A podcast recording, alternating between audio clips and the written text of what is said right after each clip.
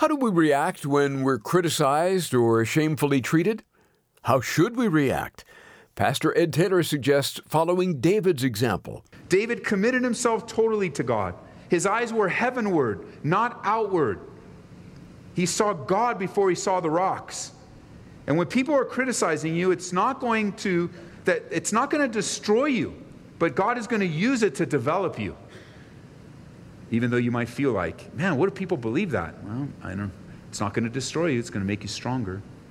The greatest way to deal with criticism is to remember your God and continue to live your life pleasing God. Because you know what the Bible says? If your ways please the Lord, man, He can make even your enemies be at peace with you. This is amazing grace.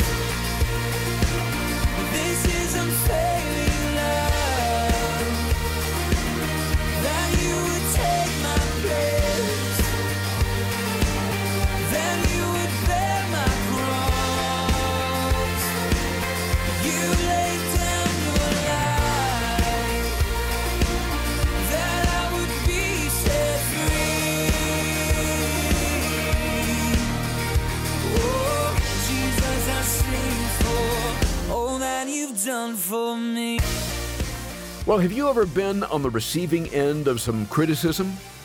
We've all been there. That can be a hard pill to swallow, and the natural tendency is to lash back in anger. But today on Abounding Grace, we'll learn that retaliation is not the route to take. Pastor Ed Taylor will recall a period in King David's life where he would face unfair criticism, a rock thrower. Would he repay evil for evil? Let's find out by turning to 2 Samuel 16. We begin at verse 10. And the king said, What have I to do with you, you sons of Zeruiah? So let him curse, because the Lord has said to him, Curse David. Who then shall say, Why have you done so? And David said to Abishai and all of his servants, See how my son, who came from my own body, seeks my life? How much more now may this Benjamite?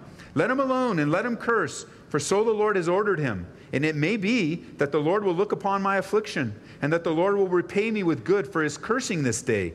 And as David and his men went along the road, Shimei went along the hillside opposite him and cursed him as he went, threw stones at him, and kicked up the dust. And now the king and all the people who were with him became weary, and so they refreshed themselves there. You look at this and you think, man, this is kind of rooted in the Old Testament. You get this picture of a dusty road, and you wonder if this even happens today. Do people still follow along cursing and criticizing? Yes or no? They just do it differently, don't they? Something called Facebook, blogs, where you might even be on the other end of something right now where people just aren't letting up on you. Just keep throwing stones at you. Maybe it's in a little more personal thing where you're, it's a family situation. So you show up at the family reunion and you just, you just know it's coming. You just know it's coming. Somebody's going to show up and they seem to be following you, or trouble seems to follow you. This, is, this isn't just an Old Testament, thousands of years ago scenario. This is life. These are real people. We're reading of their life so that we can learn how that applies to our lives today. So that our eyes might be pointed to the sufficiency of Jesus Christ and his finished work in our lives. That with the forgiveness of your sins comes the empowerment to live a life that pleases God. It gives you the power to deal with liars in your life. It gives you the power to deal with criticism. It gives you the power to deal with people that are cursing you and misunderstanding you and throwing rocks at you. And they don't just throw rocks at you and say goodbye, they will go with you. And they're throwing rocks with, against you along the road. And then they hear no doubt, within earshot, Abishai getting up, I'm going to let me take his head off. And they watch David say, Don't do it, let him do it. And so they're emboldened to do more and to do more. And you say, What's my response to be? Because some of you don't like David's response. Some of you, cutting heads off is just fine with you. Once again, a human emotion, isn't it? Who really wants to submit themselves to pain the rest of their lives? Especially if the situation can be taken into your own hands. I mean, for goodness sake, if you haven't thought that, one day you might. It's a normal response. It's so normal and natural that Jesus comes on the scene with counsel and direction that's so abnormal to the human heart. He says, You know those enemies? Love them. The ones that are cursing and persecuting, do good to them. And you just shake your head and go, Man, Lord, Your kingdom is so different than my kingdom. Your world is so different, and I long for your kingdom rule in my heart. Because ultimately, you realize, especially as a believer, a follower of Jesus, you realize that retaliation solves nothing. It just makes things worse. Pain responded with pain is only going to bring more pain. There's no channel open for the Holy Spirit to work. David is giving us a picture of he becomes a type of Jesus Christ here as he Jesus is hanging on the cross. He says, "Father, forgive them. They don't know what they're doing." David was a man of integrity even though he was also a man of fault. You remember when David had the opportunity to take Saul out and was encouraged to do so, his answer was this in 1 Samuel chapter 26 verse 11. The Lord forbid that I should stretch out my hand against the Lord's anointed, but please now take the spear and the jug of water that's by his head and let's get out of here. Let's take something that proves that we were here and shows our integrity, but I'm not taking him out. That's not my place. He belongs to God. And you know, in our lives, in the condition of what you may have in rely, relying upon the Lord through great difficulty when it comes to people, when it comes to criticism, how do you handle the sting of criticism? Because it does sting. In a very real way, it did sting David if, if Shimei hit him with a couple rocks. It doesn't say it, but it, if all this time he's throwing rocks, he's got to at least hit, land a couple of them. Uh, or some of his guys, you know, it's a sting criticism. It's a sting uh, to be cursed or cursed against or gossiped about or slandered. And we go, okay, what's the answer today? Well, it's very similar. We have insight here, if you're taking notes, number one, David, he shows us how to handle it. Number one, he remembered his God. That's in verse 10. When faced with great difficulty with another person, he remembered his God. David knew that God was the God of all things, not some things. He trusted God with all of his life, not with some of his life. And he realized and appreciated a doctrine that's known as the sovereignty of God. In a very simple way, the idea of the sovereignty of God is that God is God and you are not. He's the creator and the sustainer of our world. We answer to God. He is in control. And He allows and prevents what He allows and prevents in our lives. And David trusted God with his life. David committed himself totally to God. His eyes were heavenward, not outward. He saw God before he saw the rocks. And when people are criticizing you, it's not going to that it's not going to destroy you, but God is going to use it to develop you. Even though you might feel like, man, what do people believe that? Well, I don't it's not going to destroy you, it's going to make you stronger.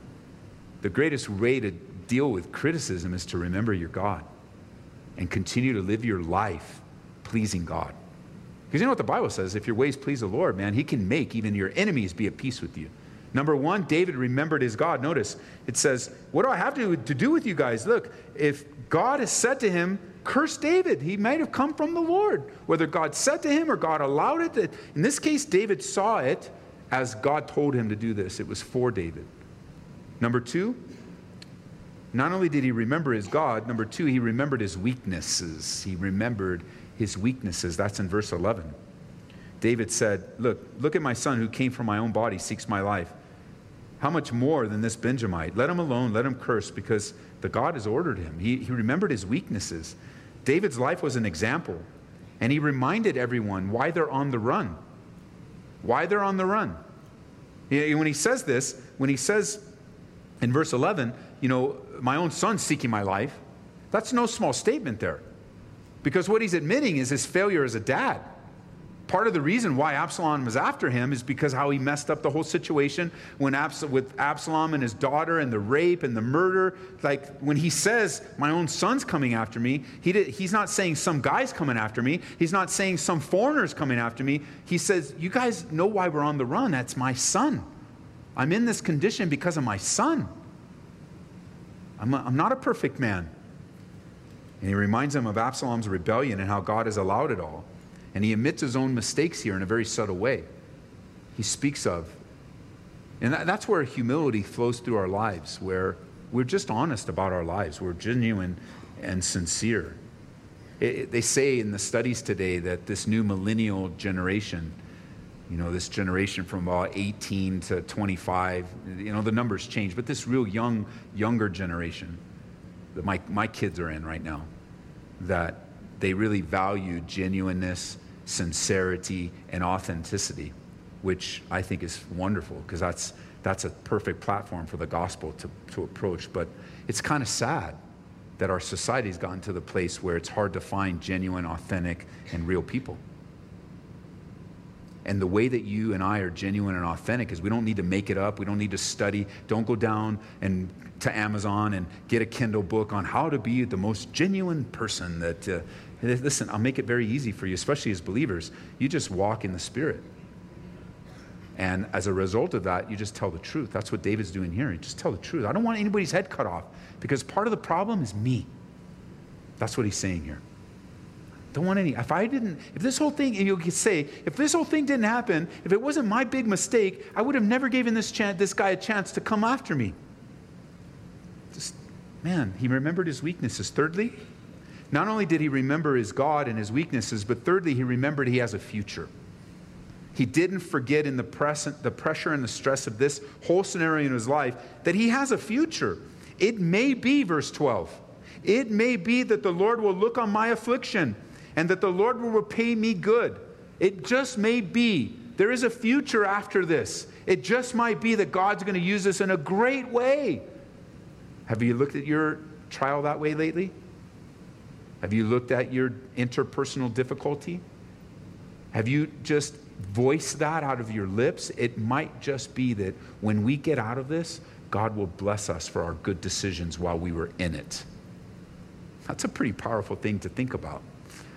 He tells his group and he speaks to himself. We have a future, boys. We have a future, and it just might be, if we do the right thing here, that God will bless that. And that's one of the things I share with the team here all the time. It was just today the topic came up in some discipleship with the staff, with the uh, pastors here, and and, and I just reiterated in my, in, in my heart and, and reiterated for us as a church that we need to be very careful in our decisions to do the things that God blesses and not to do the things that God doesn't bless. I know it sounds simple enough, and you're like, what are you telling pastors that for? Because we all need to be reminded. David's doing that here. He's an old man, he's an older man here. And, and what that means is we don't cut corners. We don't, we're not deceptive we don't do things because we have the ability to, to make choices that, that, and maybe nobody would know, but, but I would know, and the Lord would know if I was deceptive. God doesn't bless deception. That will bring a ministry to a screeching halt. That will bring your life to a screeching halt. And you can be a church gathered. We know this to be a fact. You can be a church gathered and you can have people come together and we can worship the Lord with our hands lifted up and, and we can laugh together and we can cry together. We can study the Bible together and the Spirit of God won't be here. We know that's true because Jesus warned the churches in Revelation. You guys think you got it all together, but you don't understand how miserable, naked, and blind you are. He was talking to a church like ours. Not that we have that condemnation on us, but I pray, I pray that we don't. But we got to do the right thing, even in the trial. You got to do the right thing. You got you, you don't. Another way that I see this, uh, another piece of counsel that I'll often give to some is that someone's sin against you does not give you permission to sin against them. You, you don't have some self justification that they hurt me so bad, so I'm going to hurt them even. That that's not from the Lord. And he remembered his future. He remembered that if he stayed on course and he kept his eyes on the Lord, it could just be that God would bless them after the rock stopped.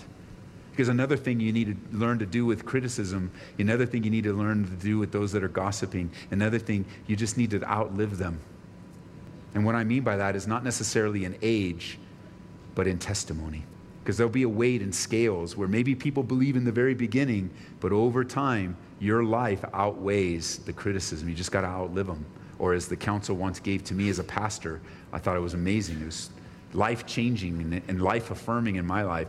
Uh, as I was speaking to a pastor about some things he was going through and just kind of sharing, you know, some of the things I was going through. And he said, Well, Ed, this is what you got to do. You just got to outpreach them. And what he meant by that was you just got to keep doing what God's called you to do. Keep your eyes on the Lord. Keep your life clean. Just keep moving forward because people, if you if you get distracted, People get hurt, but you keep your eyes on the Lord. I thought, man, that was just a great, simple way to put it. That's what David's doing here. Hey, maybe the Lord's going to use this. I think he's going to use it. I know he's going to use it. He doesn't take matters in his own hands because God won't bless a sinful response. So, therefore, the application for us is we will not take things in our own hands because God will not bless our sinful response. We won't take matters in our own hands because God won't bless our sinful responses. That's not the pathway of reconciliation, not the pathway of hope. Number four, we're looking at how to deal with difficulties with people, criticism, and rock throwers and such. Number one, he remembered his God. Number two, he remembered his weaknesses. Number three, he remembered he has a future. Number four, he moved on. He moved on. It says right there in verse 13 so David and his men went along the road. He moved on. How many things will how many things will get better if we just keep moving forward? Just keep living life. Or the opposite of that is how much life has been lost because of the situation and nobody moved, you didn't move forward. Got to move forward. Got to take the next step. You, you got to walk in the strength of the Lord. When you have no strength, God is your strength. And when you do have strength, God is your strength. His men moved on. Shimei didn't quit. Don't misunderstand me. You're taking all these steps. You go, okay, when's it going to end? When I don't know. When he runs out of rocks, I guess. I don't know. I don't know, but he's running along getting new rocks. If you go to Israel with us, you will see that there is not a lack of rocks anywhere, anywhere in that country of any size. So he's not running out of rocks.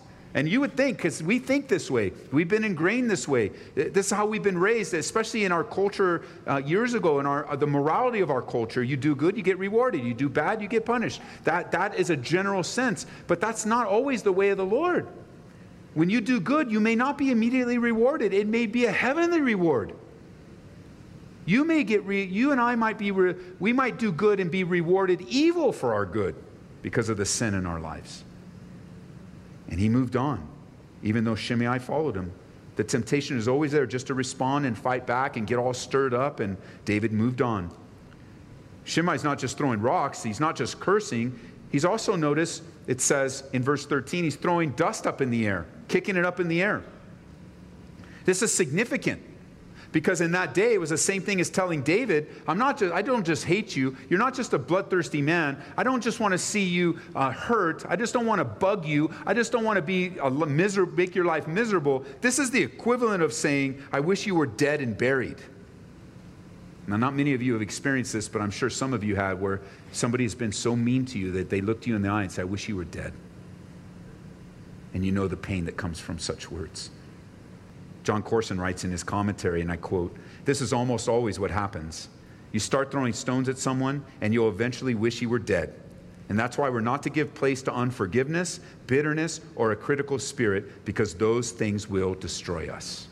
Finally, in David's response, we see not only did he remember his God, not only did he remember his own weaknesses, he also remembered he had a future, number three, and he also moved forward and moved on. And finally, in verse 14, he was tired. You're like, what kind of response is that? The natural one. I'm glad it was included. I'm glad it doesn't all tie up together. And you know, Shimei stopped throwing rocks and said, I'm so sorry. And they hugged and they cried. And then they, I'm glad that that, that isn't included in this in this sense, because for this scene in David's life, it really speaks to the reality of the situation. When these things happen to you, it wears you out. This isn't some tied up three point, five point Bible study that's going to solve everything in your life. No Bible study is going to do that. Don't let anybody on TV or somebody come to you, this three, this is it. Just smile and say it's all great. That's a lie. When you're on the other end of this kind of stuff, it is tiring. It'll wear you out. And I'm glad he mentions it here. Because I do believe that the, the weariness here does have some specific, you know, specifically tied to their traveling and to all the craziness of the time. That makes sense. If you would walking and running away and having all, uh, uh, they're tired because of the travel, for sure. However, I also believe that the added stress of the situation had a lot to do with it too. And we can't minimize the danger of stress in our lives. We've looked at that in other Bible studies as a church uh, the, the physical, emotional, spiritual dangers of stress. and what it does to our bodies and what it does to our minds and what it does to us. And he was tired, and we get tired. But we have the privilege of looking into Jesus' face. We have the privilege of a relationship with the living God. David, he had a relationship with God, but it wasn't like yours and mine. He did not have the Spirit of God living in him, he did not have the Spirit of God dwelling in him. He did not have the Spirit of God empowering him in the way that you and I do, that we have an abiding presence as we're learning in our weekend services. We have the abiding presence of the Holy Spirit that was sent by Jesus and a fulfillment to his promise not to leave us orphans. Abiding presence.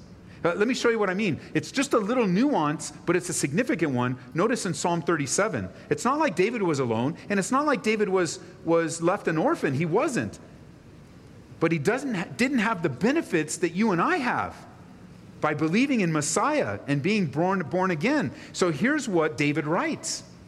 And I don't know about you, but this happens to be one of the Psalms in my Bible that has quite a few notes written next to it. And notice how he opens. He says, Do not fret because of evildoers. Come on, David, you don't even know what you're talking about. How could you tell us? And you can hear David, Oh, you know, just turn back to 2 Samuel, would you? I don't want to argue with right now. I know what I'm talking about. Don't fret because of evildoers. Don't let your friends cut their heads off. Don't take things into your own hands. Don't fret. Don't worry. Don't be envious of workers of iniquity, because they'll soon be cut down like the grass and wither as the green herb. That's the reality of what we just studied. I trust God, He'll take care of them. We've been learning how to deal with the difficult people in our lives today on Abounding Grace. It's part of Ed Taylor's study of 2 Samuel. And Pastor Ed, as you were talking about how we're to handle criticism, I couldn't help but think of the large volume of criticism that takes place on the internet today. Do you have some thoughts about that? Maybe some suggestions before we hit send or respond to that sort of thing? Yeah, Larry, I would suggest you don't write it. I would suggest you don't send it. I mean, if you want to backwards from what you said, um, response, most of it doesn't require a response, even though you have an emotional uh, response to it. It doesn't need to be posted, it doesn't need to be written.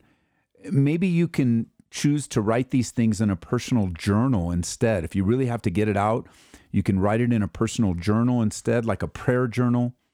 I was thinking recently, my wife Marie was using this phrase for a long time, but I recently used it where she described Lot uh, as being vexed living in Sodom. And I felt that way recently. I, I mentioned to someone that I was feeling vexed living in Sodom. And, and, you know, Sodom isn't limited to the United States of America. The world is given over to sin, the world is under the sway of the wicked one, the world is filled with Antichrist. We're in this little part of the world, and certainly we're being vexed. But me being critical, me having an answer to everything, me flipping out on social media isn't going to progress the gospel.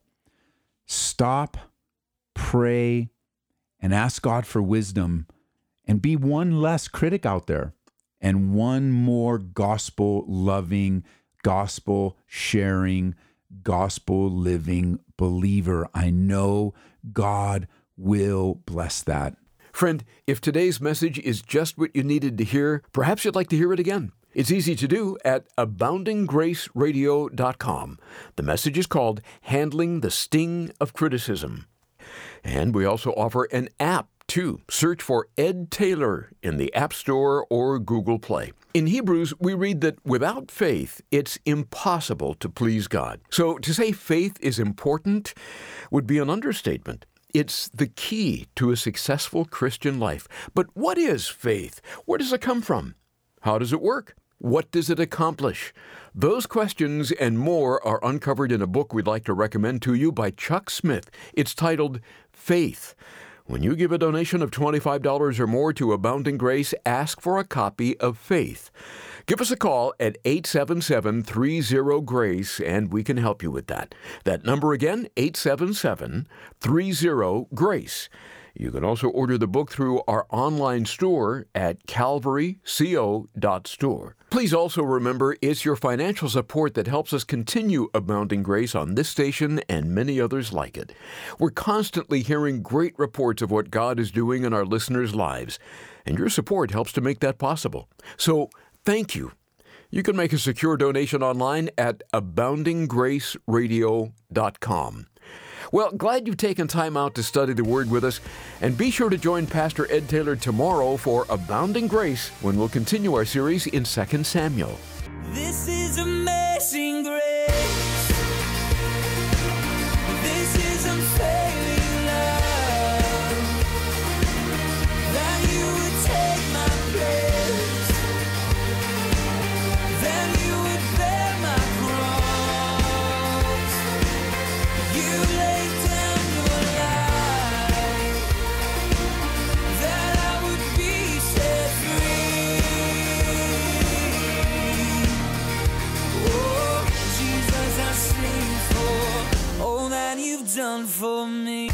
Abounding Grace is brought to you by Calvary Church in Aurora, Colorado, and online at aboundinggraceradio.com.